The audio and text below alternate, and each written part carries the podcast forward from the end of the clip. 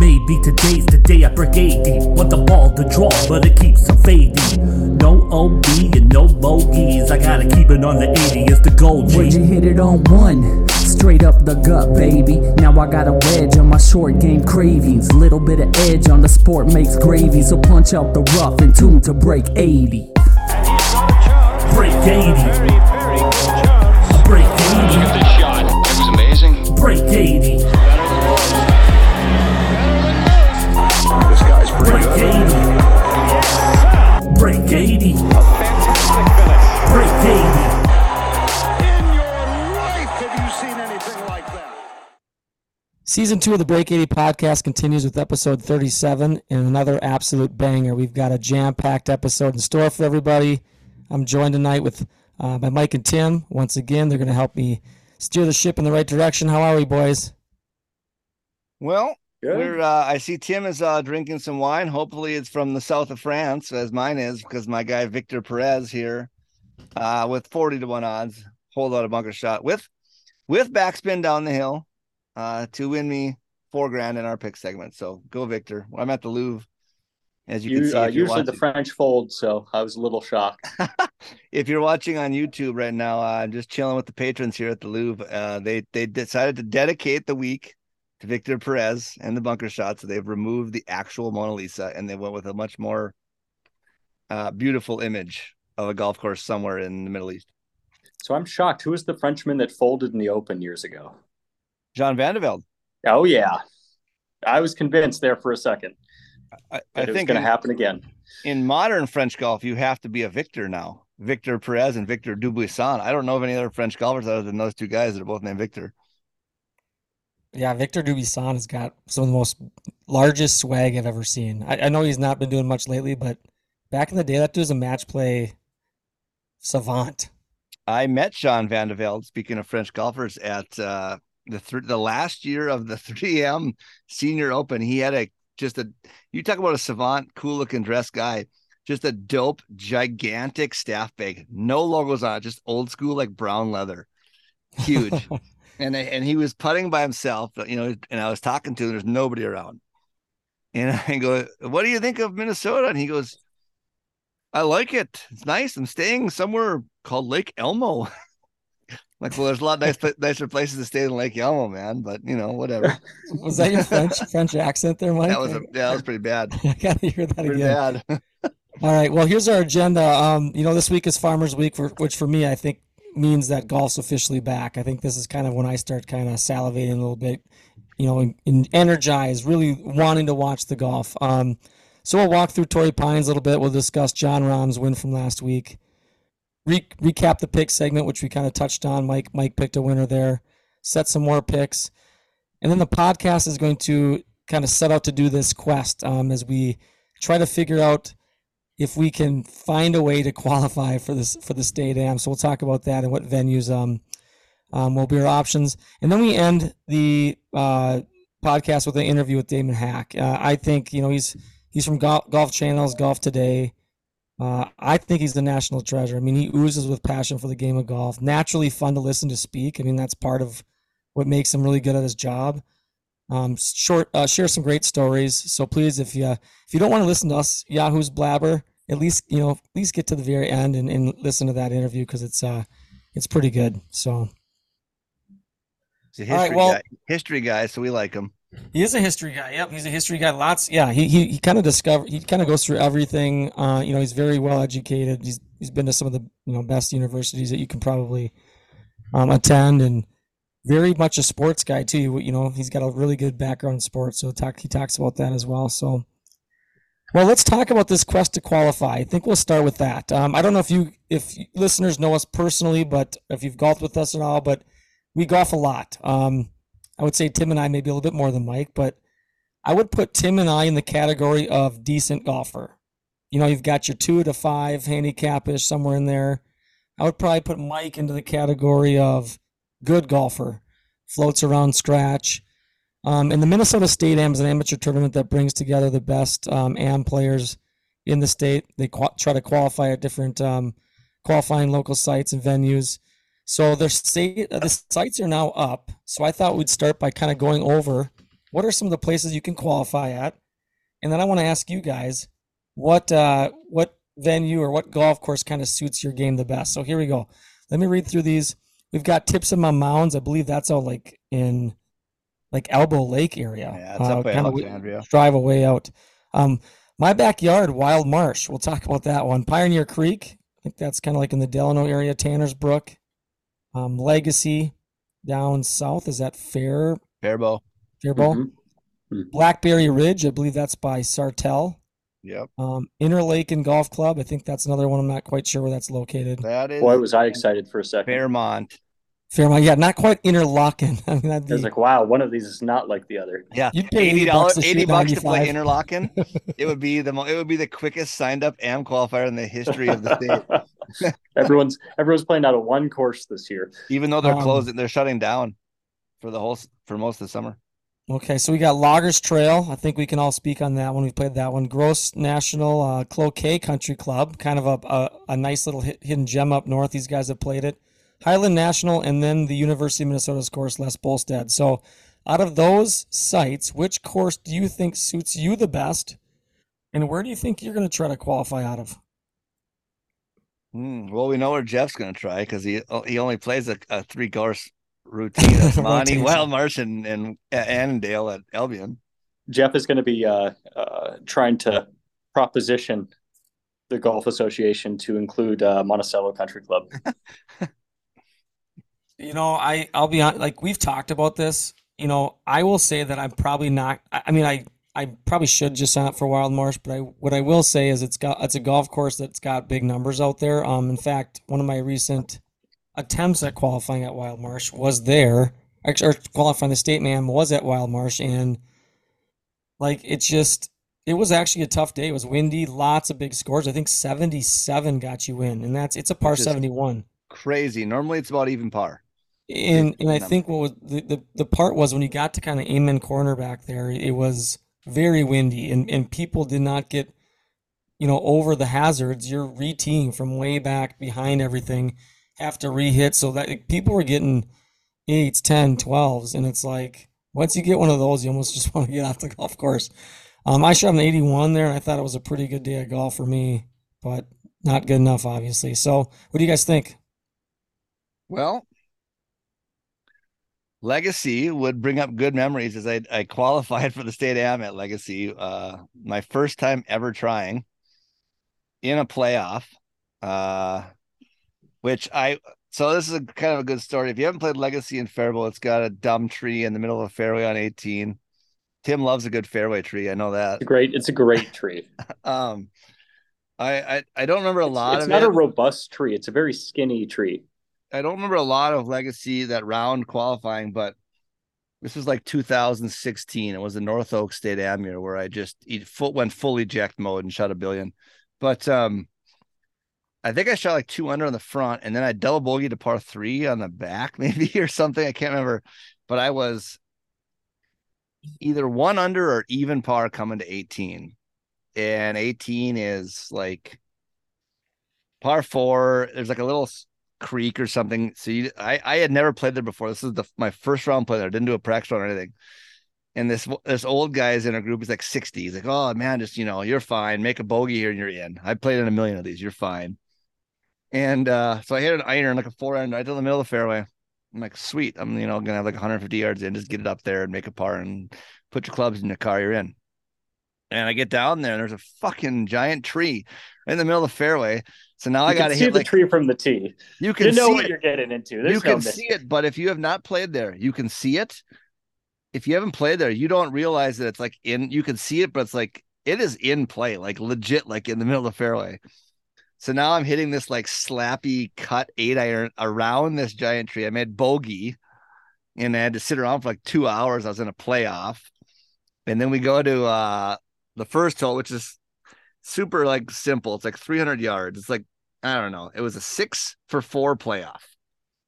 So I'm sitting there on the tee box. It's me and this other guy who played for the Gophers years ago. We were the two old guys and four college golfers. And it's a 300 yard hole. So I hit like, I'm like, okay, make a par and you might even get in four spots for you know six for four. And I hit an iron on the middle, hit it on the green, two putter par. He does the same thing. These other like stupid young college kids are hitting driver. One hits it out of bounds, another one hits into trouble. They're just all over the place, and I'm like, so this I think his name was Mike also. So Mike and I both make par and walk off, and we're, we were just walking back, like, what? What just happened? What were those idiots doing? Like, one, you're just trying to make pars in advance. Like, what are you doing? So I got in in a playoff, and then, like I said, shot a billion at North Oaks the second day. The first day wasn't bad, but yeah. So officially, Break 80 is recommending that you don't play the course that you're going to attempt to qualify at. Um, yeah, you just you got in. You just, yeah, go, just go blind. I think I've only tried three times. The other two times I failed. so the only time I got in, there? I'm I'm 33 percent without it without even knowing the golf course. Um, yeah, I, I think looking at this list, there's a lot of tempting, tasty golf courses like Bolstad, Highland, Francis Gross, Loggers Trail, and Legacy, and probably even Tanner's Brook and maybe Pioneer Creek all around the metro. And if the wind is if it's not windy on those days, it's going to be pretty low scores. There's a lot of birdies there. It's a lot of wide open. That's what I'm looking for. Give me somewhere where I don't have to worry. That's why I, I like Wild Marsh, but I'm not going to go to a qualifier there and, and have to squeeze irons into tight spots and play target golf the whole round. No, thank you. I'll, I'll pass on that one. Yeah, it doesn't sound fun. Tim, what are you thinking? Well, I mean, based on how Mike got in his first time, and this will be my my kind of first official return to competitive golf other than doing some of the Twin Cities golf stuff and the match play and and some scrambles here or there. Um, but I'm gonna kind of take Mike's advice, I think, and go to somewhere where I've never played before. You know, just going blind. It'd be Pioneer. I still haven't played Pioneer Creek, and I understand it's pretty open. Uh, I've got the photos up right now, but I'm, i think Mike has played it before. Yeah, it's, uh, it's, it's, not particularly long, but it is. It's very open, so it, it feels like a Tanner's Brook is my impression of it. It's got some quirky holes. Cloquet would be interesting because you and I, Tim and I went up there for the podcast, and we could Wonderful. at least if if we didn't make it, they would treat us like celebrities. That we would sit in there and drink beers, and they they were they were all about the Break Eighty podcast coming to Cloquet. It was um, pretty open too, minus the last. I think there's a couple last holes that we want a little bit of revenge on on the back, but for the most part, there's a lot of places to miss. Yeah, if you know uh, what to uh, do, if you know what to do on those holes, you'd be fine. Yeah. Um, I, I think the actual in, in that in that kind of format, you know, where you're worrying about stuff because in tournament, the, the, the original Ross holes are the ones that would be tougher because they're tighter with some trees and stuff. But you know, realistically, in, in those qualifiers, just make pars. You don't need to try to. You don't have to hit driver. Just get tee shots in position and try to make pars and make some birdies here and there. And you, you know, and that's usually right around even par is good enough which which is you know can be difficult for Tim and I. Yep. Yeah, it's a it's a pretty good score over just, here. Just make par, Tim. That's like just just make par. Yeah, easy. Eighteen yeah, times. If Tim and I, if Tim and I, if Tim and I, let's say we both went to the same place, Pioneer Creek, and we got paired together in the same group because they didn't know who we were. You know, it's a random pairing, and uh and let's say Tim was like even par on eighteen, hits a good tee shot. I would be in his pocket telling him, "You need to aim 60 yards right of the screen 60 yards right. We know it's a stressful shot under pressure. We, you know oh, the yeah. hard the oh, that hook's bar, coming. that ball is so far left it's increasing the tax burden on everyone. Yeah yeah i don't know competitive golf is i always like it's kind of a love-hate relationship but like it feels good to get the juices going like it feels good you got the, the nerves but it's like still like if things don't go well it's just it just kind of overbears you, and you just want to get out of the get out of there and, and run and hide. It's a different animal because you're make you got to make that three footer, and you know you're not you're not picking it up inside the grip. You got to sit there and, and and read it and make it and everything. So it's different. But stay down at Minneapolis Golf Club, so that's where it becomes be really good. It becomes a really good deal. Like I think I don't know what the MGA is charging this year, but in the past, uh, I think the qualifier is like eighty or eighty five dollars. Like I can remember a couple years ago, I went to a qualifier at Creeks Bend and shot uh, not I don't think it was horrible, like 75, did, didn't get in. And I, I, I remember sitting there in the bar drinking beer and just like, what the eighty dollars to play Creeks Bend and the and I better get really drunk here and make this day worth it worthwhile because I just paid eighty bucks to shoot to miss the cut at Creeks Bend. I think so. Uh, anyways, it will have to follow along. Oh, I was going to say, I think Pioneer Creek might be the winner for all of us here. Uh, I, it I would, finishes. I'd play there. I've never, I've it never finishes there no either. matter no matter where you start. Number nine finishes at a, a par five, and number eighteen finishes a par five. Yeah, they're not necessarily par fives you can go for in two though. It's uh I'm trying to think. There's it's kind of it's There's kind of a there's weird- water on nine, and then it's Yeah. a split fairway on eighteen. and one of the two is a weird deal. I haven't been out there for years. I think the key is like kind of what you're saying. I think the key is going somewhere we have zero scar tissue. Like you just show up. Oh, that looks like a fun hole. Play that. I've never played there either, so I've, I'd actually might make that decision. Play the old. uh I I, I like Creek. the, I like the idea. I, I would play a I would play a practice round. I like the idea of finding a golf course where you're comfortable off the tee. Everything else, I think, kind of falls into place from there. If you're if you're like Wild Marsh is a good golf course, but you you got to you, you swing kind of defensive on some of those holes 11, 12, like two. There's a lot of defensive golf swings out there, you know, where at some of these courses you can just let loose. And if you miss it, it's just that you punch it up by the green and try to get up number par. You don't have to worry about penalty strokes and all that stuff. Are you playing your practice round at one of these courses like a real PGA practice round where you're dropping golf balls from different shots and doing different putts? Or are you just going out and you're playing, oh, we're just going to drink a How many times have you played with me? practice beers? How many times have you played with me? We're gonna go out and drink beer and smoke smoke some swishers, and I'm picking up putts from like five feet. oh, I'll make this one when Just it counts. raking them from ten feet. oh, absolutely. Yeah, this one's good. I'm going to make this come. Maybe take a note or two in my. I did not play a practice round for the state of am that year either. I didn't have time. I have a buddy who lives on North Oaks who gave me some notes. that was about it. So, well, Notes on North Oaks. There's in course out of bounds everywhere. Oh, look at this! I got Yeah. the fiance give me some uh, uh, live action extra wine here to go, to go. all right. Oh, I'm almost Look- out over here. Let's uh Celebrating your win. speak. Let's do let's do a little Amex recap. I know that uh, y- while you guys have a little sip of wine, um, Johnny Rahm, the old Spaniard, um, wins by one. Self-proclaimed putting contest is kind of what he's called this this tournament in the past. Versus the young Davis Thompson, you know, backed up his win at Sentry. Um, obviously he's in in beast mode as of late. I think he's got four wins in his last six starts going back. You know, uh, and then going back to actually, I, I saw this today. Um, this is from Data Golf. His last 10 starts, and this is according again to Data Golf, he has recorded the 11th best stretch of golf in terms of strokes gained since 2004. So it'd be like 10, 10 performances have beat that stretch of golf. And some of the guys, you know, names of that would be Tiger, DJ, Ernie, VJ, Jason Day. Well, these all rhyme.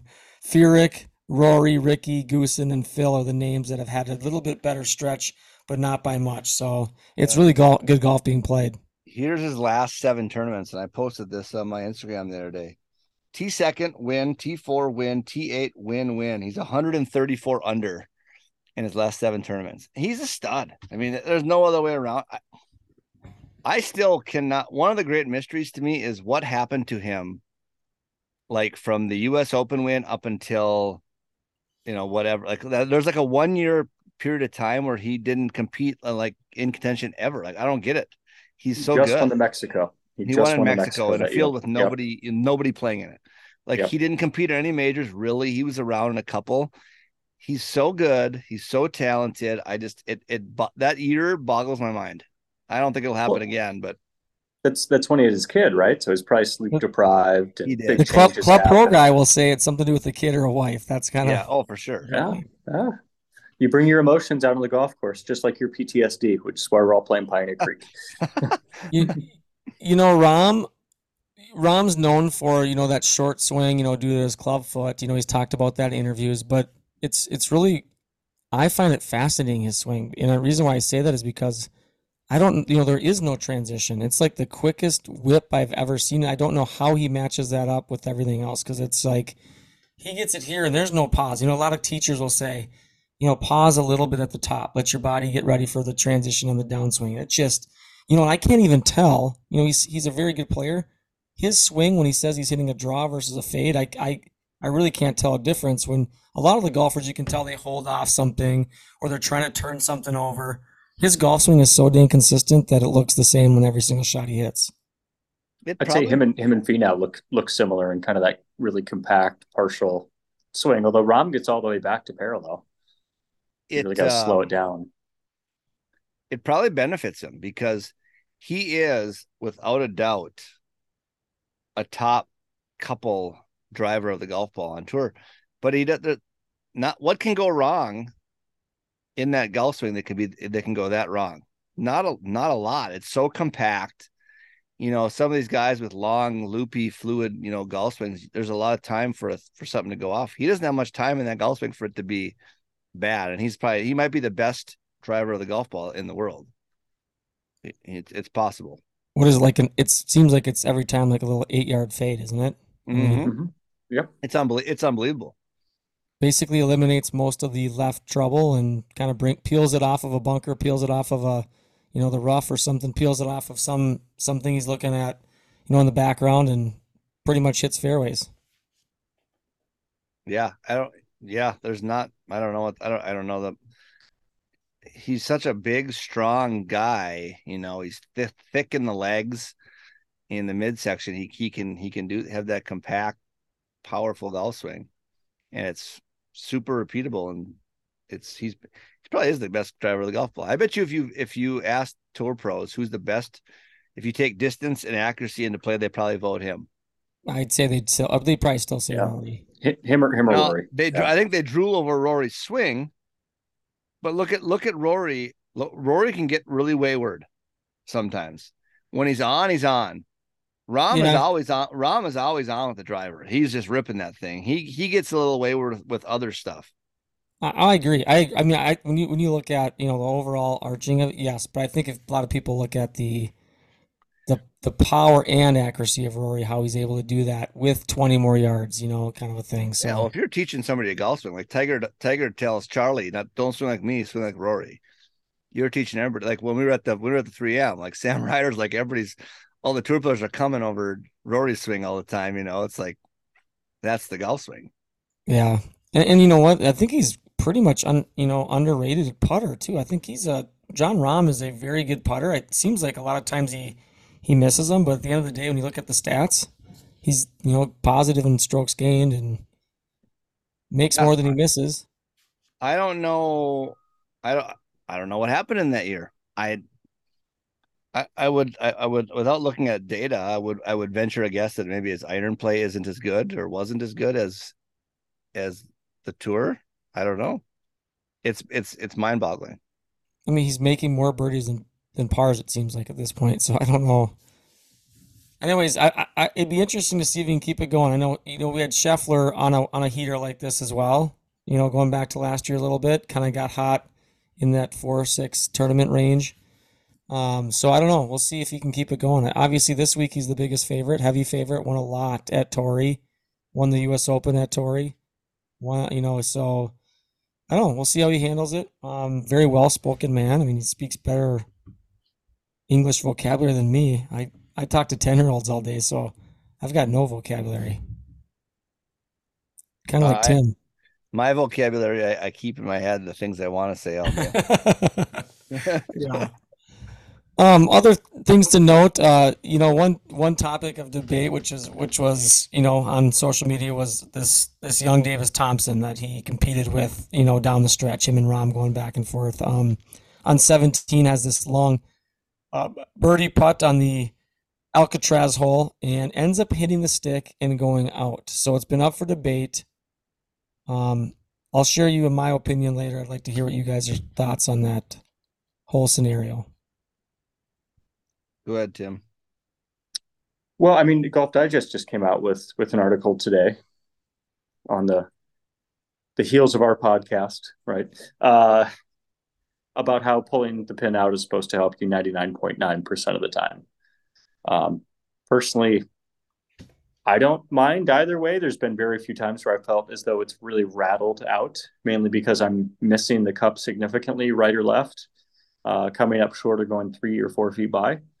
Uh, so it, it hasn't been much of a factor in in many of my putts. But uh, and then you got Mike giving you every four and a half footer under the sun when you play with him. Yeah, it's a friendly game. It's a friendly Yeah. game, this golf. Game I don't- gentlemen. I don't know. You wa- I've watched that putt a, a few times. it isn't like it had that much speed on it. It was it kind of gla- it was off of like the left side of the pin. It didn't hit directly dead center. I I don't know if it would have went in or not. It's hard to say. But that's why it did. Yeah, well, yeah, it didn't go in because it hit the left side of the pin. Yeah, right? if if that putt hits dead center, it goes straight down. It didn't have that in. much. It didn't have that much speed in it. Now, in the old school rules, when that when you're tending the pin, you pull it. I'm inclined to say that might go in. It, it did. I don't know. It's it's one of those things, but it's what's interesting about it is it's I think it's the first time where that rule has really come into into play. You know, where it's where it's affected possibly affected a golf tournament because I think he would have been tied with Rahm going to 18, correct? Mhm. Yep, and they both par 18. Yeah. So I don't know. I can I can see why he kept it in. It was a it was a huge leg putt. I mean, I don't know how many. yeah, he was was, miles away. He was miles away. I mean, Yeah. the last thing in your mind is, oh, this is gonna, you know, ha- you're trying to two putt there. Are you not? I mean, for the most part. I mean, I I would think you are not trying to jar one in from that from that distance, and hopefully play your cards on 18 and try to either have Rahm bogey because 18 is a very difficult hole. So if he can just par there, Rahm could potentially bogey 18. He could potentially par or or make birdie, whatever it might be. Um, I don't know. It just seemed like it was kind of an unlucky deal. I know he's going to get you know kind of ripped for having the pin in, but really, it wasn't like it. In my opinion, it was a bad decision on his part. Yeah, I don't know. I So- think. um, go ahead, Tim. I'm going to say so. Golf Golf Digest study. Tom Mase, professor at California Polytech State University. This is the words coming directly from this article. His research on value of leaving the flagstick in was precise, painstaking, and perfectly clear. His findings uh, upend the conventional wisdom that the flagstick in is some sort of sort of backstop, gathering wayward putts back into the hole. Uh, the fact of his study suggests the opposite that the flagstick does much, much more to hurt your chances of a putt going in rather than help turn a bad putt into a made one. And they've got a bunch of diagrams out here, like vectors on force and it careening off of the, the flagstick to help it actually have more force coming out of the, the cup. It's really interesting physics uh, that they have here. Um, so worth worth a read, especially if you're you're an engineer or have any math background, but a really cool study suggesting that you should, in fact, pull the pin. Now, personally, I like speed of play more than anything else. Uh, so I'm inclined to to not pull out, but You got guys got to do what guys got to do. you know, Um, you know, Oh. I, you know, what I would say what was the most, what was, the, what was the most, um, telling to me about Jon Rahm is I don't think he won with his A game. He did not. If you look, he did not make like a lot of feet of feet of putts. He didn't putt that great on Sunday. He missed a lot of putts that could possibly be made. So he he won that with like his B game or something or C game, which is how talented he really is. round Uh, three was solid though, right? He was Yeah. making putts all over the place Well, in round, three. but to- I'm talking about Sunday. Um, he even said that he didn't putt as well as he, you know, Well, that's he yeah, should. that's some of the best players in the world. I mean, their A game is blows Yeah. people away. Their B game beats majority of people. Their C game could still hang. I mean, that's just kind of the way they are. A couple other names to notice: Xander bounces back. He had the back injury at the Sentry, takes third. Had a sweet albatross. I can Yeah. relate to that. Yeah, yeah, yeah. Um, our boy Van Rooyen took Yeah, sixth. Minnes- Minnesota Go boy. Gophers. Shouldn't say he's from Minnesota, but he went to Minnesota, so that was Oh, a did name you to see? note. Did you see what they said about his outfit though? Oh, but he had the purple pants, didn't he? They didn't like oh, the it's joggers. painful. But his joggers, I love a good pair of joggers, and he's they were telling me he looked like a Confederate soldier. It looked like to me like a nice glass of wine, like a nice red wine. Well, that's yeah. They, I think that what the Confederate pants there for a while were were kind of like this wine colored. So uh, not Yeah. a not a great comment from uh, the the khaki golfer Instagram page, but pretty funny. I don't think he really Really? cares, to be honest. Uh, I think if uh, if you're getting paid what Greyson's probably paying him, it doesn't fucking matter. He just put something on. Not to mention, he just he's been still rocking that mustache. I mean, he has not gotten rid of that thing. So whatever he's whatever he's got it for, there's a re there must be some reason. I don't know if his his lady likes it or what, but She's from Woodbury. She's one of us. oh His really? Yeah, his wife's from Woodbury. Uh, and that was a big win for Eric, or a big not win, but T6. He'd kind of, you know, two years ago, or was it two years ago or three years ago? He had that big run where he made it into the top 50 in the world. And then last year was a pretty quiet year for him. Um, so that was that was nice to see Eric uh back up there because Eric's really good. Remember, remember the year Molinari won the British Open? Yeah. Eric was the leader after he was in the group with Tiger, I think, wasn't he, or something like that? He was he was right up there, you know, at the very top of the leaderboard. He can really play. Uh, you know, so uh, that's good to see him back up there. And I want to say that back then he was doing a lot more European golf. I don't think he was doing a lot of American PGA yeah, not as stuff. much, not as much. So, well, let's get to the uh, the Farmers preview here. The PGA Tour is going to be in beautiful La Jolla, California, home of Torrey Pines North and South Course, place where a lot of history has happened. Think of the 2008 Tiger Woods, you know, winning in the playoff there, the U.S. Open, with including I think seven other wins he's won there. So it's basically the house that uh, the Tiger built. Jon Rahm won a major there in exciting fashion. Mike, I know you've played at least one of the North or South courses. Anything you want to point out about the course? Yeah, I've played the South course. This was oh god, 2006, but this is a big boy golf course now. You know, you kind of go through this run of the Sentry, the Sony, and the American Express, where the scores are 20 some under par. I posted a a question on Instagram today. Would you rather see uh low scores or a tough golf course? And still right now, I just checked 100% of the replies were tougher golf course. You know, and that's where I'm at. You know, I, the North course is easier, but the South is a beast. The South is 7,765 yards uh, for this event. They they've beefed it up for the open. I played there in 2006 and it was not to be honest, it, it was kind of uh, I, I, thought a little overrated, but they've they've done a lot of renovating. I don't know what I think Tim you might know is it Gil Hanse who did the renovation of Torrey? Maybe I know the original designer was what Rees Jones, but yeah, they renovated. They've added a ton of bunkers. Like the, when when Rahm won the U.S. Open there, I didn't even recognize a lot of the like the bunkering and stuff. But so so in 2006 when I was there, just by chance for like with a family member who was there for business, I have a relative that lives in San Diego. I went out, I got dropped off at the golf course to try to get it on. I didn't have clubs or anything to try to get on a uh, a twilight rate. And and my relative goes, give him my address, you get a better deal. So I got on and I gave him the address of my relative, a county address from right there in San Diego. And the, the Twilight green fee was $38 in 2006. So I think after I rented clubs, bought a glove, bought balls, bought a shirt, I might I think I think I bought a flag. The total bill was like I don't even remember 150, 170. It was some it was way less than what the green fee is now. Um at Torrey Pines, but I don't remember that much. I know I got paired with three guys from Ohio. They were there with their ladies, so they were all, you know, they wanted to play the tips and all this shit, and I was like, whatever. And the first hole that goes out towards the Pacific, I hit a good tee shot, and we were playing from way back, and I had like a full three iron into a par four. I was like, oh my god, and I stuck one to three feet, right on it, and these guys like, holy cow and then didn't even hit the hole in the putt. didn't, even, did not even like did shocker, shocker, missed a birdie putt. And um, that's where the pencil grip started, folks. Yeah, no, I think I was I, I think I was left hand low, and I don't I can't remember. I've tried them all. I was probably left hand low then, maybe conventional.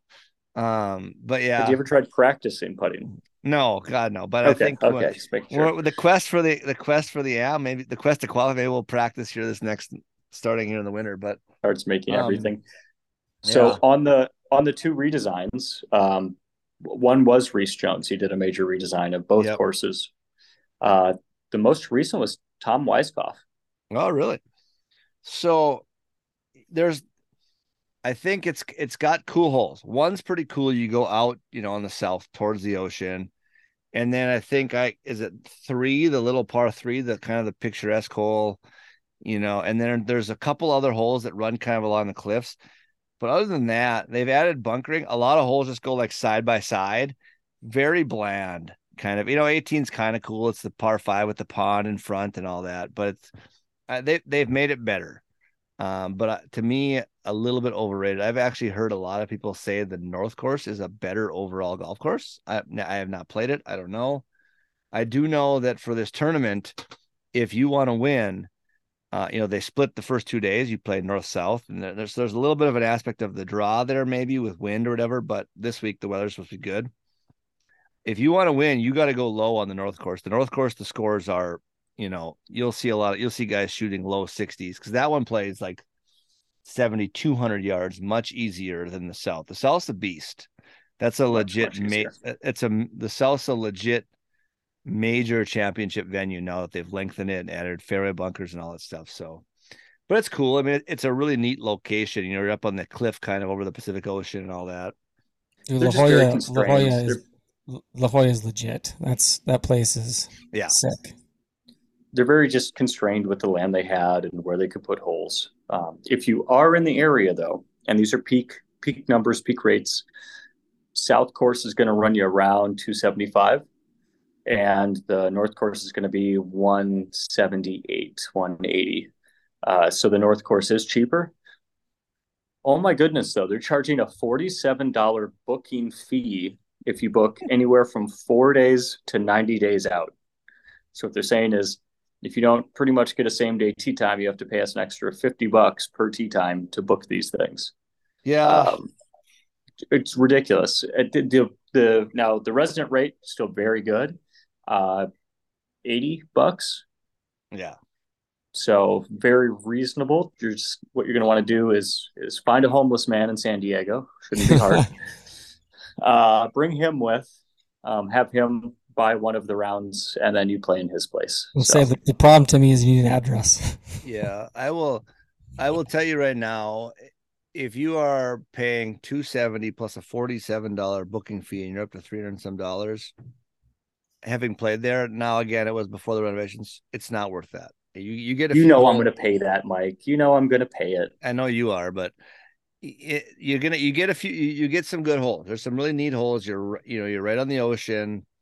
Uh but it's a it's a fairly blah kind of golf course. It's pretty bland to be honest there's a pretty good trip to be had out there though. So obviously not this upcoming week because you won't be able to get on Torrey but here in a couple weeks you're trying to get out of here.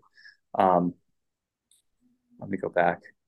Maderas golf club is really close by which is a, a public uh, looks absolutely fantastic. And then rams hill is about that's an hour value. that's the value down there. You got to drive away yeah you gotta and, you gotta get out. You gotta pay for your seven dollar gas to get out of the city but once you get to Rams, it's supposed to be absolutely amazing. And then, uh, and then you can always the, head north. There's the Goat Hill, uh, Goat Hill Park, the nine holer that that Linksoul does all their stuff at. That's one of the big like you guys play Winter Park. Goat Hill is like the West Coast version of that. It looks a little bit more beat up. It doesn't. It doesn't look like it's had the attention or the redesign that uh, that Winter Park Nine had quite yeah, yet. Possible. Possible. Well, well, Mike, take us to the pick segment. All right, here we go. We got uh after week two and my win. I'm closing in on Jeff here. Jeff with his Jeff had another uh solid week making uh six hundred dollars with his Sharma, whatever his name is, Sharma with his top uh 10 finish in Dubai at uh, at a thousand to one or th- plus one thousand. Jeff's got uh four thousand three hundred seventy eight roughly. I got 3,855 on the positive. Tim's coming up the rear at uh, negative 191.76. So we're, we're almost in the black. we're going to the farmers. Uh, here's what we're doing this week. We got winner, top five, top 20, and then winner in Dubai at the Dubai Desert Classic at the uh, Emirates Golf Club, which has maybe the best clubhouse in the world with the big Falcon, wherever the hell it is. Uh, let's see. Let's go. Let's go from last place to first. Tim, who are you picking to win the Farmers Insurance Open at Torrey Pines? So I think uh, coming off of his no laying up win, we just haven't seen the gameplay from him that I think he's due for. Uh, but that's going to be Justin Thomas. I just think he hits the ball long enough. I think if the wind comes up, he can shot shape in both ways if if needed out there. Um, and it's just been a long time since he's he's been at that number one spot. So I think he's kind of due, and his game look looked excellent uh, when he was with the No Laying Up guys at, at the plantation course. I only see one problem with this pick, Tim. See, JT is one of my two boys. Everybody listens to this every week knows that Rory and JT are my two boys. He just got married. He could drop all the top 50 this year. It's possible. His game could completely nosedive now that he's a newly married man. We'll see. Uh, I, I was am... I was watching Rocky the other day. Women weaken legs. That's that's a life lesson there, folks. Straight from straight from Rocky one. I am in second place. I am going to go with a guy. He's a big game hunter, and this is a big game golf course. He actually had an eight foot putt last year to win in regulation. Then he did happen to lose in the play playoffs, so there might be a little scar tissue there. Plus, he had like a broken back or some bullshit. I don't know, but we're taking Will Zalatoris at plus eighteen hundred.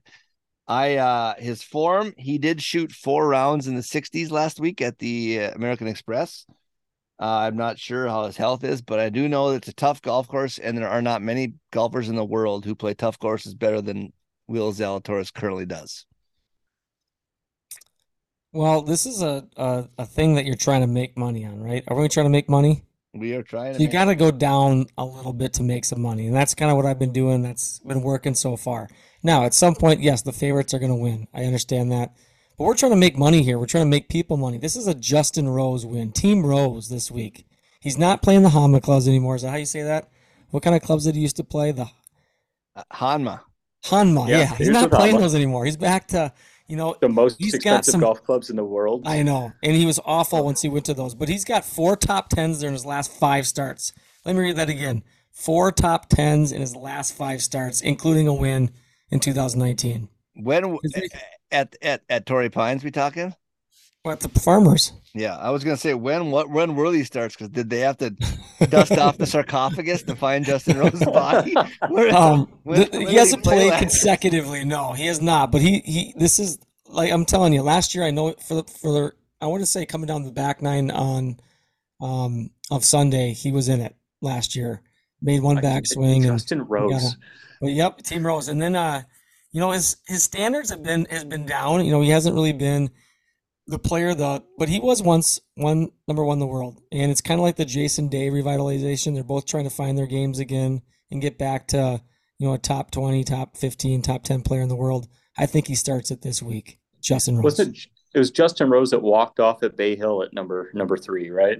Just walked off the course at hole three after making a quadruple. Yes, had enough. That's enough. Yeah, yep. So I, I when I played Bay Hill and I got a double and I'm sitting there dropping across the other side of the lake from 200 yards. I'm thinking, ah, just just do better than Justin Rose. Plus six thousand. Plus six thousand. Yeah, if Justin Rose wins this son of a bitch, then we're Christ. in trouble, Tim. It's yeah. all. Is what they say. all right, here we go. Top five finish. Tim, who you got? Top five. Uh we're gonna we're gonna go down the odds a little bit. We're gonna try to try to do a Jeff here. Um, he's a SoCal native and San Diego State product, so he's he's going to know the weather. He's going to know the course. Um, he's done well here before. That's JJ Spaun. Plus 1,000 in the top five. He has had a great start to the year with his untucked shirt. Absolutely fantastic start so far for JJ Spaun. We're really letting things go with the the untucked shirts now and the blade collars and the hoodies and yeah, they could try to keep up with your tour, live, you know, where anything goes. Just wait for the, the cargo shorts. PJ's going to take a step ahead. Trucker hats and cargo shorts. All right. I'm going to go top five. Jeff already mentioned him. We, we, this is this is a pick segment where we're going back to you know five, six, seven, eight years ago. Justin Rose to win for Jeff. I'm going top five. Jason Day, who has he's probably in the history of this golf tournament one of the obviously Tigers dominated the most. Jason Day is a top five player in the history of this golf tournament, or roughly around there. He's won twice. It's a two-time winner. Last year he was the 54 hole leader before finishing T3. He's in good form. T18 at the American Express. He is uh, you know, it's a big golf course. It doesn't have terribly tough greens. He's strokes gained approach 10th, total driving 9th. I and he's got a track record here. Jason Day, top five. Book it right now. What are the odds that he WDs with the back injury? Are those pretty That's good? Yeah, no shit. Both, They're both probably those about the same as his top five, plus 450. Um, Both those Actually, guys. If you remember last backs. year, he he coming down again the back nine of the uh, of this tournament on, on Sunday. He holds out, I think, to take the lead or to tie for the lead, and then I think he followed it up with a bogey or two. But uh, he was definitely in it. Um, I'm gonna go with a guy, another kind of an, uh, a veteran here. Um, has a great track record in his last five starts. Has all top 25s or better. Two runners up. Um, can't say so much about his current form, but we're just going to rely on him getting to a good spot there, seeing the course, getting the vibes back and the feels back. That's Ryan Palmer, the So, big, big slinger. uh, you know, I- I'll do my top 20 before you, Tim. I have Ryan Palmer a top 20 because Jeff's top five is plus 2200. Ryan Palmer, like Jeff said, in the last five years, five straight years, his worst finish is T21. He loves this golf course. He's really good there. He's sneaky long. He's an old guy. What is he? Is he our age, Jeff? He's like 40. I would say, and, he, and his swing does not look like he tries. he's that a hard. man. his his driving distance on tour is like is like 305 yards. He's sneaky long. He uh like I said, he loves the golf course. He's played really well there. So this is this is actually this is a solid pick. I actually thought about the same top five for Ryan Palmer. I took top 20. Ryan Tim, Palmer's 46 years old. Yeah, he's old Damn. And he's he's he loves And he's from. Amarillo. Was, Yeah, was he's Ryan Texas guy. Palmer the uh, the idea of um, Tin Cup? He's the great yeah, he's the greatest picker of players for your course, the Zurich Classic, TPC Louisiana ever. He's the guy that's Loves picked that like place. he plays as the number one player in the world like three different times. Okay, Tim, top 20. Top 20. Uh, we're just going to keep it native. We're going to we're going to keep another Southern Californian on the the roster here. A guy that has kind of sneaky distance. Um, but I think he's uh, he's kind of due for a little bit better showing at this course than previously, and uh, that's Max Homa. You're not gaining much here. No, I right know, pl- like I get plus it. I'm just- 110 to top 20. Hey, I- it, it's what got me money on the last week, and I'm only down uh, 190 bucks. I'll be honest though, I actually thought about picking him to win. He has his track record here is terrible. I don't know why. He's missed four of six cuts. Um, but it should be good for him. He's a great driver of the golf ball. Maybe I think Rory's my favorite golf swing out there, but Max Homa is a beautiful golf swing. Great player. He's won like five times now, I think. It should be perfect for him. I don't know what I don't know why it hasn't been. Well, it's But- however many Fortinet challenges he's played. He has. He's, he's won big wins. event. He's but he's won last. He's won big events now too. He's kind of he's Oh no, yeah, no, it just he's taken That's- that step into the next level of golfer. Jeff, Wells who do you got Fargo. Well, he won the Genesis, the Yeah, Genesis, Genesis, the Fortinet, Wells the Wells Fargo. He's won some big and events. the Fortinet. So he's he's a big fan of both the Fortinet and the Genesis. Put money on those. So he likes Northern California and Southern California. Jeff, what do you got top twenty? Uh, I'm taking uh, Robbie Shelton to top 20. Uh, heralded college player has not had the professional success that he probably uh, was hoping to have, but he is showing some recent form. He finished sixth last week, finished 16th in this tournament previously, and 36th. So you can basically call this a lock. Dude's going to be Who top 20 for sure. Who is this? Robbie I thought, I thought you picked a, a sponsor's exemption. Robbie Shelton, he's a baby. good player. His name sounds like a NASCAR driver, but he's a great golfer. uh, Robbie Shelton. So, all right, so now we got to go to my uh my my territory here, the European Tour, the DP World Tour. Uh, Tim, who do you have to pick? We're playing in Dubai, the Dubai Desert Classic here at uh, Emirates Golf Club. Love this. I first off wish that they would turn on the lights uh, for the final round. I think it'd just be one of the coolest finishes, kind of like what they did with the Phil Tiger match. Let them let them finish up a hole or two to win the thing in the dark. I, I think it would really kind of change the environment. You could bring out a live concert stage and Jason Derulo, and uh, they could finish to one of the Jason Derulo songs. Um, but have to go with with someone that has nothing but complete and consistent. Uh, uh,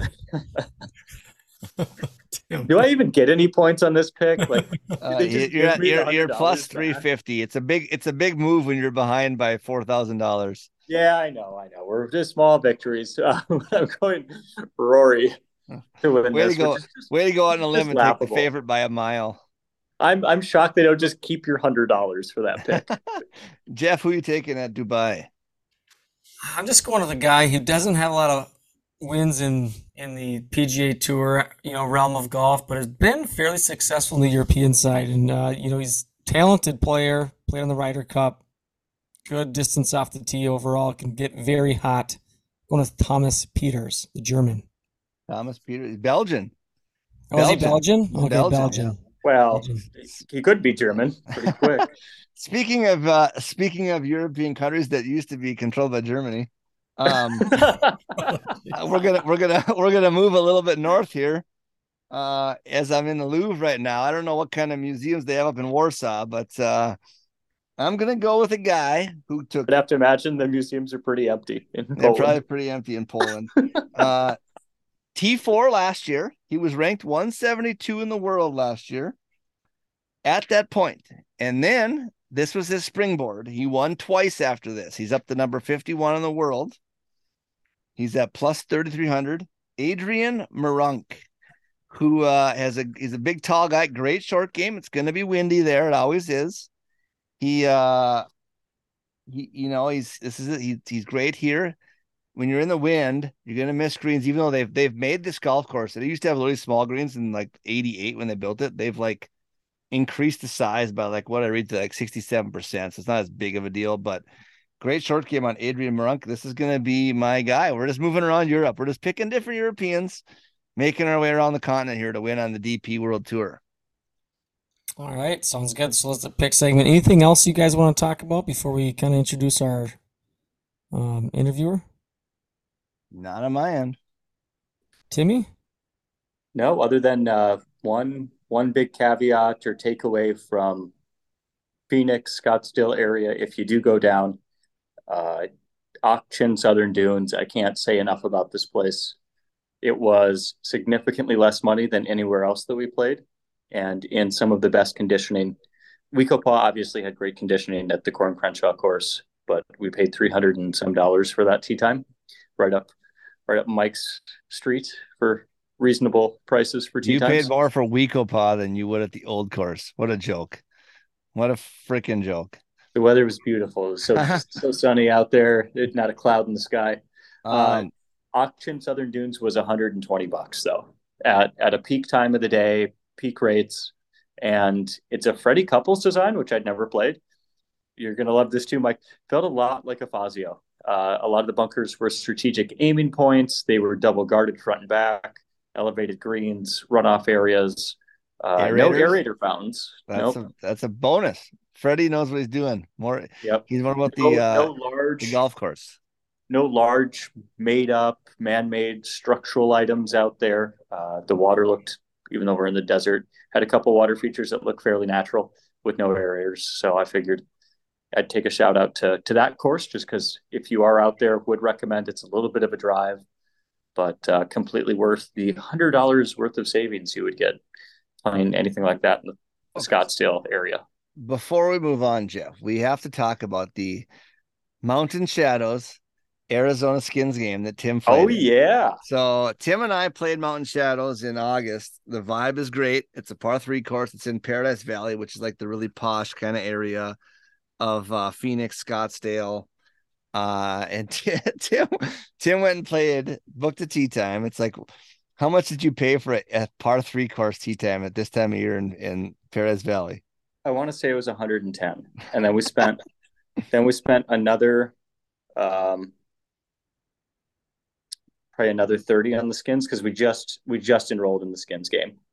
And the skins game is not like, you know, your hackers skins game. There's a whole bunch of like former Korn Ferry and like PGA Tour players. The week before Tim played, DJ Trahan got second and he has uh, like $11.8 million in career winnings on the PGA Tour.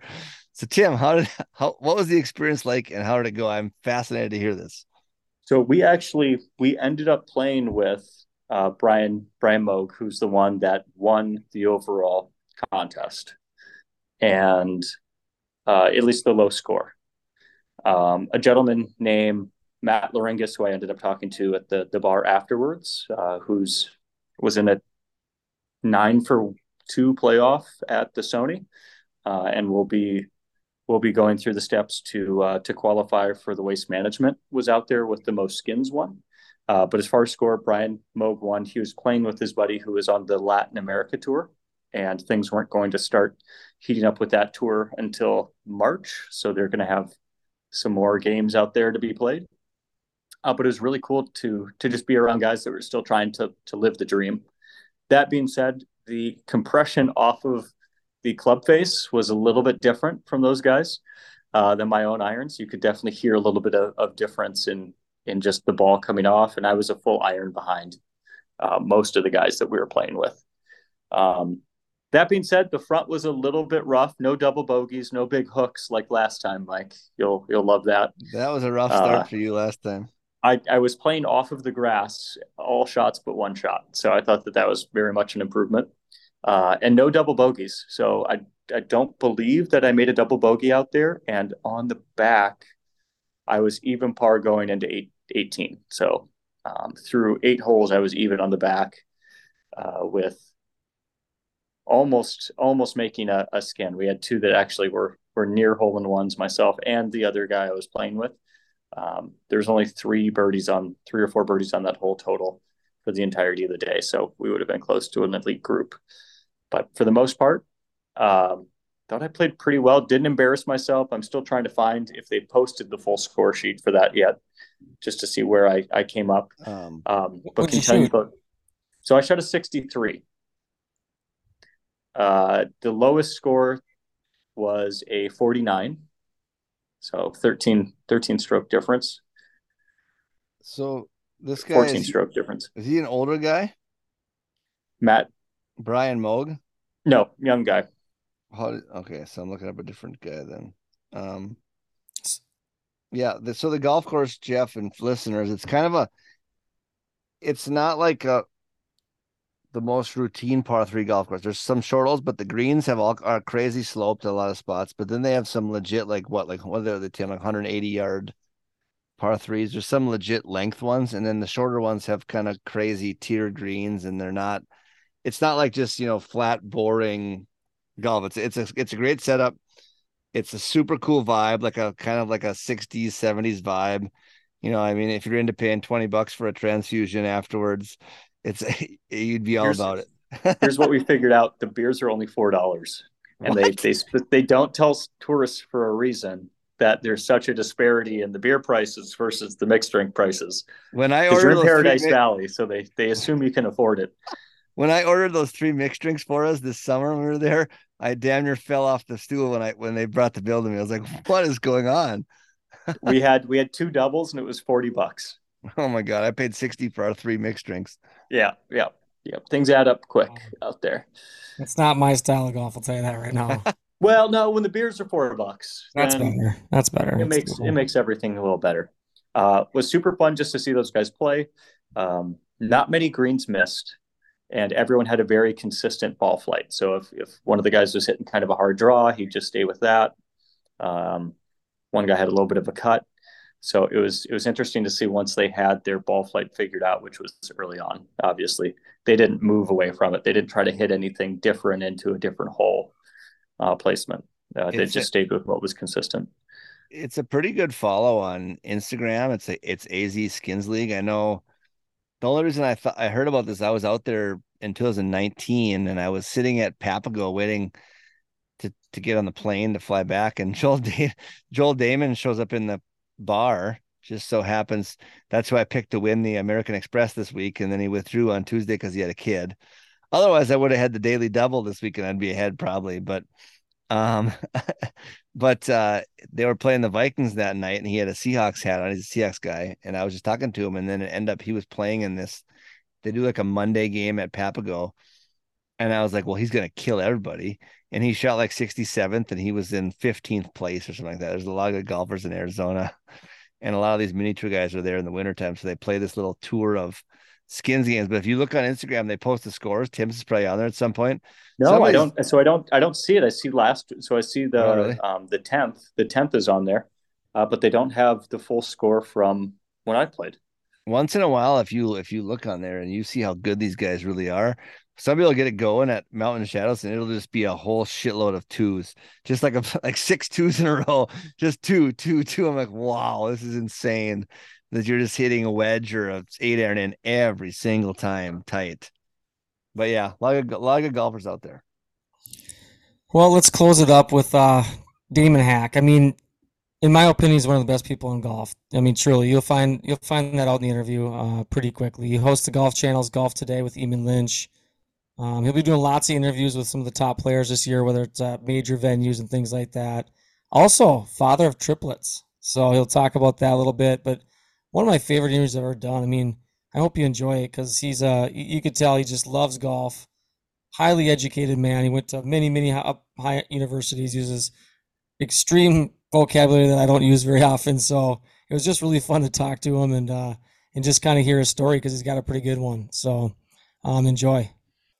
Break80 podcast listeners, you are in for a real treat as we have a very recognizable voice joining us today. You may have heard him interview some of your favorite people in golf, or perhaps you've had some morning coffee listening to his magnetic personality. And fresh off being on the air, working for the Golf Channel, and now joining us, I want to welcome Mr. Damon Hack. How are you, Damon? Jeff, I'm great. How are you, buddy? I'm doing a great time, man. I just, it's just like we were, we were talking. It's like I, I just got a chance to see you on TV, and now I see you on my screen, and it's like, uh, it's just, it's a, it's a, it's a real uh, pleasure to have you, you with us today. Well, I appreciate it, and you being a big fan and participant in the game. So glad we could catch up. Well, speaking of Golf Channel, and you can correct me if I'm wrong on this, um, or maybe misinformed, but did NBC recently lose one of your longtime sidekicks, Shane Bacon? Yeah, unfortunately, yeah, we had a nice run for a, a little over a year, and uh, he's on to doing some different things. Uh, maybe doing some podcasts and, and, and, different things in the golf space. So so stay tuned uh, for what's next uh, for him. But I'm with uh, Eamon Lynch now for this year on, on golf today, and uh, a lot of uh, meaty topics we'll be tackling. No shortage of news these days uh, in the golf space, that's for sure. Absolutely. Well, speaking of co-hosts, I can imagine that chemistry plays a big part of that. It looks like you're with Eamon now. Um, is that something that you have to have before you go on on air? Is that something that like TV producers let you figure it out on the fly and just kind of, you know, go to the you know seat of your pants?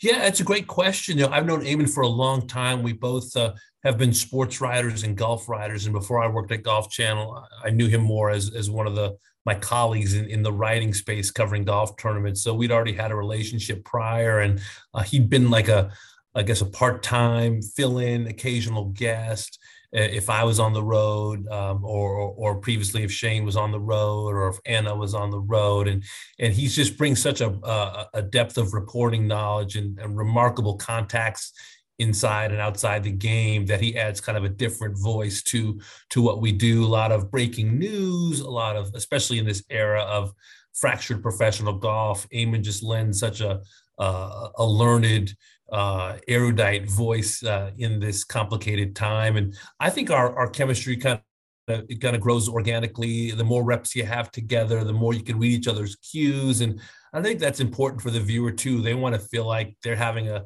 a cup of coffee uh, uh with you. You know, you're they're sitting in on a conversation or having a glass of, of lemonade or or a beer after the round. They want to feel like they're kind of a part of, uh, you know, eavesdropping, but also a part of, of our, our laughter or occasionally a part of our, our serious conversations as well.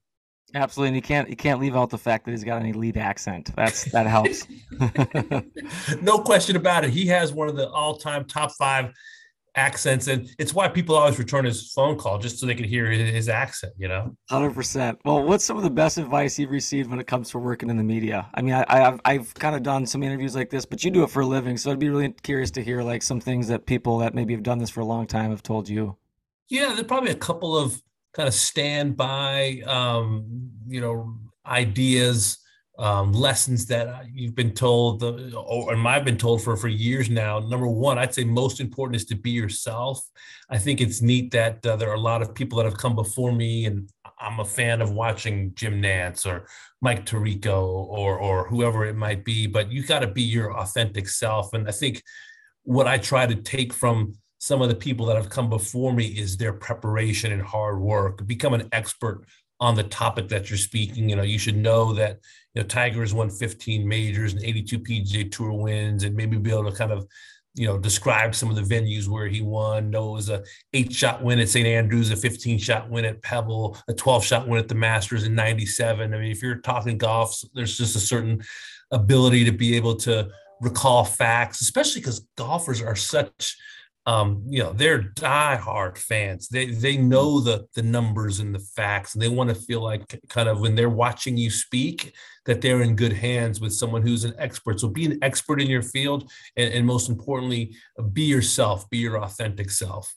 That's great advice. Well, golf wasn't something you're always into, especially I think growing up. Um, majoring history at UCLA. How in the world did you end up in TV, and more specifically, the golf space? Yeah, I was always a sports fan. Didn't play golf growing up. I was uh, a kid from Los Angeles in the 1980s, so a lot of Lakers basketball, Raiders football, Dodgers baseball, UCLA Bruins. Those were my favorite teams to root for. And I was mostly just a football and basketball fan. And I played basketball and tennis growing up. It wasn't until I went to graduate school um, at UC Berkeley where I started to to play golf. I met some guys that would take Fridays off and they actually set their schedule to have no classes on Fridays. They could go play golf, which I thought was brilliant. I, I eventually got on that train as well. And uh, I just started to fall in love with the game at the same time that Tiger Woods was kind of coming onto the scene. So I graduated Cal, would have been 96. And that was the year Tiger won his third straight US amateur. So it was like perfect timing. Here was this kid who looked a little bit like me, looked different, um, was making the game more accessible, um, cool, younger. And, and, I was falling in love with the challenge of the game. It was this perfect storm. I always wanted to be involved in sports. First playing, and I dreamed about playing for the Lakers. When that didn't work out, I, I wanted to make sure I hit the books and, and focused on journalism, and I wanted to be connected to the game. So it became a love of sports that kind of morphed into a, a, love of wanting to talk about it and become an expert. First, as a sports writer at the Sacramento Bee, I covered the 49ers. Then I moved to New York to cover the Knicks for Newsday and ultimately got to cover golf uh, and football for the New York Times and Sports Illustrated before Golf Channel came calling. Gosh, uh, almost 11 years ago now. So it's been a, a, rocket ship ride, very fast in a lot of ways. Um, but it's been a lot of fun to be able to to cover sports and talk about sports. I'm a dad of, of triplet boys who, who, love sports, so there's no uh, shortage of topics uh, of conversation around the house. That's awesome. Well, that's that's impressive. So you have covered a lot of Ray. So like, what was your favorite event to cover? I mean, you've you've covered. It sounds like a lot, a gamut of of sport. What would be your favorite um, event that you've covered? I have to go with the Olympics. Believe it or not, it's like this kind of combination of so many different types of sports and so many different types of stories, people from all over the globe, various skill sets and and these backgrounds of these of these athletes who have spent years and years trying to perfect their craft and you know it's a half second difference or even less from them being a in the olympics at all or, or at home watching or and then from there you know a quarter second being on an olympic podium or, or just off the podium. And I just think it's this interesting brew of geopolitics and athletic brilliance. And I, I've been surprised how much I enjoy it. I was in Athens in 2004, uh, Pyeongchang in 2018 in, in the uh, cold mountains of South Korea, covering the Winter Olympics biathlon. And then I worked in New York City during COVID uh, during the Tokyo Olympics as well. So I just I find the stories compelling and the athletes. Um, I, I love basketball and I love the NFL. Covering the Masters is always a, a pinch me moment. Being at the Open 150th at St. Andrews was incredible. But whenever the Olympics roll around, I, I always hope that my uh, my uh, ticket gets tabbed, my number gets tapped, and I get to go uh, cover the Olympic Games. Boy, you sold me on that, man. That, that was well done, Matt. You sold me. I'm watching the next Olympics for sure. Um, what are your thoughts on the on the Bruins moving to the Big Ten? They're kind of coming to our country. We're Midwest style. Thoughts on love, that? I love the Midwest. I, I will say, like, the, uh, because I went to UCLA and, and was like a Pac 10 guy first. My dad was a Pac 8 guy before me, and oh, then came to Pac 12.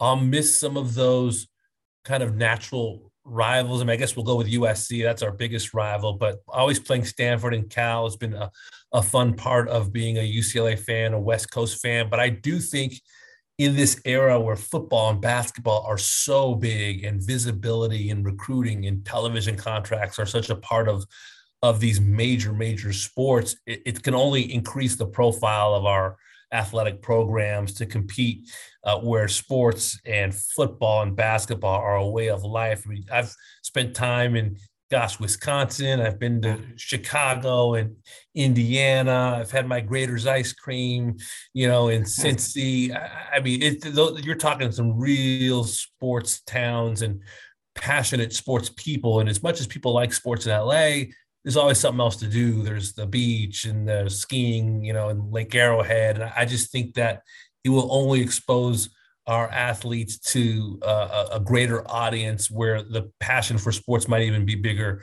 than it is in California. All right. Well, you know, I got to ask you this question. It's kind of a hypothetical, but what, what do you think is more nerve wracking when you see that red light turn on, knowing it's go time, or maybe standing over a five footer to break 80? What do you think is the.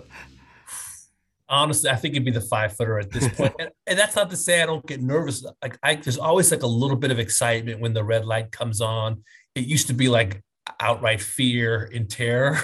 Yeah. and now it's more like, okay, it's go time. I'm excited. I'm a little nervous. You know, how am I feeling today? Uh, the, the viewer at home wants to know that you're like excited to be there. They, they don't care if you had a bad night's sleep. They want to be entertained. They want to be inter- informed. And I'm I'm an optimist by nature, so I would honestly say like 99 times out of 100, I'm, I'm in a good mood sitting at that desk, but uh, I'm never without a little bit of trepidation, excitement, nervousness. But the, the golf course is, is a place where I'm not as comfortable. I've shot 82, 41, 41, a birdie on each side. I, I ended up doubling the last. The birdie would have would have broken 80 and, and I just absolutely choked. There's just no other way to put it. But it was nice to have that opportunity. And I hope that the next time I'm, I'm uh, standing over a tee shot on 18 and ultimately a putt on, on, on the 18th green, that I'll, I'll be uh, better prepared, uh, yeah. have my breathing exercises, uh, you know, ready to go. Well, and kind of going off what you said there, I was talking with my wife last night because we were talking about – you know, as you get older, you lose these opportunities to get that some of that um that butterfly, that nervousness. You kind of lose yeah. some of that because you don't compete as much anymore. You know, you stop playing basketball competitively, you stop playing this or that. You know, golf is one area that you can continue to compete until you're to your you know however long you want to be, and then as well as you know your job is kind of another one of those feelings where you got to get that rush. Um, mm. Um, so it's kind of nice that that you get to experience that uh, in multiple ways. So thanks for sharing that. I got to talk about your current golf game though, so we're going to kind of go right off of that. Um, where are you at with it? You kind of talked about you, you haven't quite broke 80 yet, but you I think I'm, I'm from what I read, you've improved quite a bit from when you started. Where are you at with your game? How often you get to play? I know you talked about you have triplets. I mean, that's got to be really difficult, but maybe that's one way you can uh, get on the course more if they're interested in it. Um, how's that all play out for you? Yeah, you know, I, I, never like most people. You never get to play as much as you want. I, I don't play as much as I, I used to pre kids. Um, my boys are more active athletes. They love basketball, tennis, flag uh, football. For example, one of my boys will be playing lacrosse this spring. And golf, they kind of get interested in golf in the springtime, especially during the major championships. So that's when they want to go chip and putt, which is cool. But it just, it honestly, it's down the list of their favorite sports. I usually get to bring my clubs from time to time when I go on a road trip. If I'm covering a tournament, maybe I'll have an afternoon off and I can sneak away and play. Um, I still love the game. I, I swing in the garage during winter time, like so many people do in the Midwest and in the Northeast. Um, I still believe that I've got some great rounds ahead and like this past year, I got to play in the Pure Insurance Championship out at Pebble with the First Tee Kids, and I played very well. I listened to this podcast called The Par Train, and it's all about the mental game and um, and, and kind of similar to what you talk about, like like breaking 80 and, and kind of getting out of your own way and, and the different levels of, of success that you can have. And, and I just kind of focused more on the target and not worrying about my golf swing. Usually, when I'm out there playing, it's always been okay. How's my arm? Is it straight? Yeah. And my weight shift. Let me feel the inside of my right leg.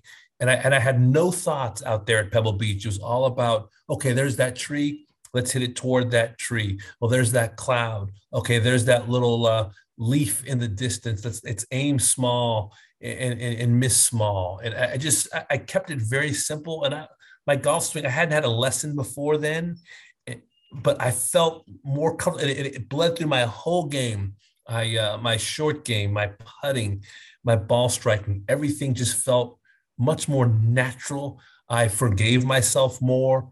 Um, and listen, you're playing, you know, it, your, your score, it's basically your best ball with your partner. So it's not true stroke play. Uh, some holes you're picking up, some holes they're leaning on you to make the birdie uh, or the par. So um, I played very well for me, probably shot high 80s, uh, low 90s. When I'm playing well, that's where I live. When I'm not playing that much, it can get it can get ugly very very fast. But I'm not a, I'm not like embarrassed if if I turn in a 92 or a 91. Um, I didn't grow up playing the game. I'm at Golf Channel because I'm a reporter, not because I'm a player. We have plenty of of ex PGA Tour and LPGA Tour players for that. For sure. Man, you and you are you are truly an optimist. I just love hearing you talk about like you you make me yeah you make me feel better about myself just listening to you talk because you're very opt. I like that. Um, so you've played a lot. You've played some golf. Let's talk about some of your favorite courses. What are some places that you've played and like, oh man, that was fun, or that was a that was different for me, or that was a that was a I, I didn't expect that, or what was some of the, uh, the courses that you played that you really enjoyed? Yeah, I tell you, I'm a glutton for punishment. Bethpage Black is a public course in New York. Uh, they had the U.S. Open and a PGA Championship there. Um, I, I, think it's it's an incredibly well maintained municipal course that, if for some reason one day it became private, you'd be like, well, it's it's so good, it's so well maintained, it, it could be a private course. So I'd say Bethpage Black is one of my favorites. I got to play National Golf Links of America, which is a private course out on the east end of Long Island, and it's one of those CB, uh, you know, Macdonald, Seth Rayner throwback inspiration from Scotland golf courses, and it's it's so fun. Wide corridors, you know, accept shots as opposed to repelling shots.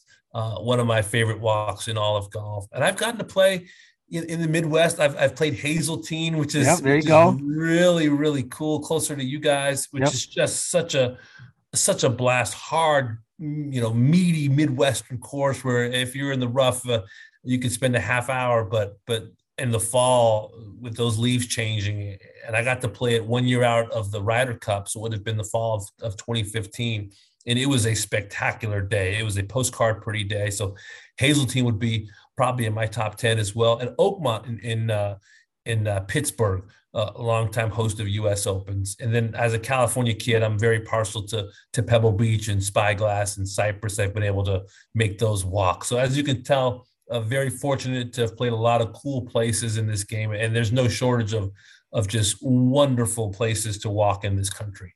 That's great. Uh, you know that National Golf Links is the one that you were talking about. Like that place looks unbelievable. I mean, when you, when you brought that up, that that that's definitely a uh, a bucket list that many people probably won't get a chance to cross off.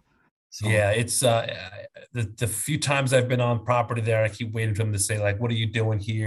you know, your your uh, your invitation is a mistake, but it uh, it it truly does live up to its uh, to its origins and history of a place that a lot of the architects that have you know put golf courses on the country ha- have followed that one and that one of course got a lot of its inspiration from the united kingdom do you uh, do you still write or are we just kind of strictly tv now? Is, I, I forgot to ask that. Is that something that you're still doing? It, it is. In fact uh, i've got a piece coming out in the Masters Journal uh, for 2023. I did a, a, story on Amen Corner on uh, holes 11, 12, and 13 that the club was kind enough to ask me to write. I also have a piece coming up uh, in the USGA's Golf uh, Journal uh, about kind of how I grew up and, and came to golf, kind of like our conversation at the top of the show. So I do still enjoy writing. I don't write nearly as much because most of my focus is on the TV, but I'm also going to be doing interviews um, during the broadcast this year on NBC for the U.S. Open and the Players Championship and Arnold Palmer Invitational and a few others.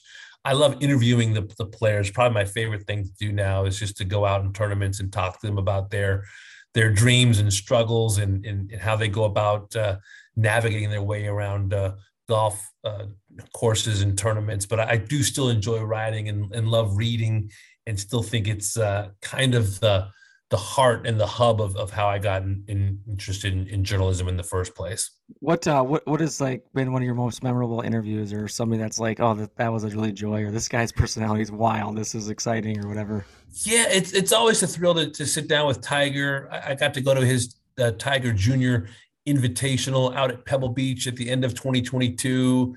I, you know, even though you, you, you may talk to him, and I've talked to him a lot through the 20 years I've been uh, covering golf, it's just amazing how hard he works and the things he's gone through, and still putting his body through the paces to try to be as, as good as he can be. And to talk to him about Kobe Bryant and some of the things Kobe Bryant told him about, you know, what are you willing to to sacrifice to be great? You know, whether it's uh, you know, are you going to work out that extra time or wake up early to do this? And, and those things inspire me and, and allow me to tell stories to, to my kids about hard work in the classroom or, or out on the playground. And also been able to interview um, the late Arnold Palmer and Jack Nicklaus. Um, I've been to Jack Nicklaus's house uh, one time to actually interview Barbara. His wife was the uh, subject of a piece I did for Sports Illustrated. And I hadn't arranged time to speak to Jack, but um, I was sitting around the, the kitchen table with Barbara and and Jack, knowing that I would have obviously want to talk to him too for this interview. yes. You know, walked up and and listened to our chat and, and, offered a few quotes and answered some of my questions, and then he kind of uh, sidled out the the side door with a couple of buddies uh, with tennis rackets in their hands. And Barbara told me we call this Golden Bear Day Camp because Jack loves uh, tennis as much as as golf. So just moments like that stay with me to this day, and I feel like very fortunate I've been able to talk to some of the greats to ever do it. That's that's fantastic. Well, before we get you going here, I'd, I'd like to get some of your tw- uh, 2023 golf predictions. Okay. Um, yeah, let's start with uh, somebody that you think will be a first-time PGA Tour winner this season. Well, that's a good one. A first-time PGA Tour winner. I'm going to say, I'm going to say Akshay Bhatia, who's playing on the Korn Ferry Tour right now. Uh, he's a young man who had a fantastic amateur career. Uh, I think he's going to Monday qualify a couple of times, get into some PGA Tour events. He's been on a lot of leaderboards. In fact, one on the Korn Ferry Tour last year. He's someone that wouldn't surprise me if somehow late in the year. Um, he finds his way to the PGA Tour and, and gets a W. Uh, and if not him, I'll go with Sahith Theegala, who, who just won the QBE shootout with Tom Hoge, who has some uh, uh some Midwestern ties. Mm-hmm. Also went to TCU. Um, Sahith came very close uh, during the uh, Travelers Championship last year. Had some trouble on the 72nd hole, but finds himself in contention quite a bit. So, so I'll say if Akshay can somehow get that promotion uh, to the PGA Tour, he's got a lot of game from what people talk about. And then Sahith has already had a season on the PGA Tour under his belt. Uh, he's probably uh, a little bit closer than Akshay. Yeah, and the uh, the PGA Tour's lost two of their big time uh, lefty faces, right? Uh, Bubba and Phil. So they kind of need that that void to be filled. And I'm a fellow lefty, so I need somebody to kind of cheer for. So I like that prediction. Um, so who is somebody that you think has uh, will win a major this year that has never won one? Be their first major win.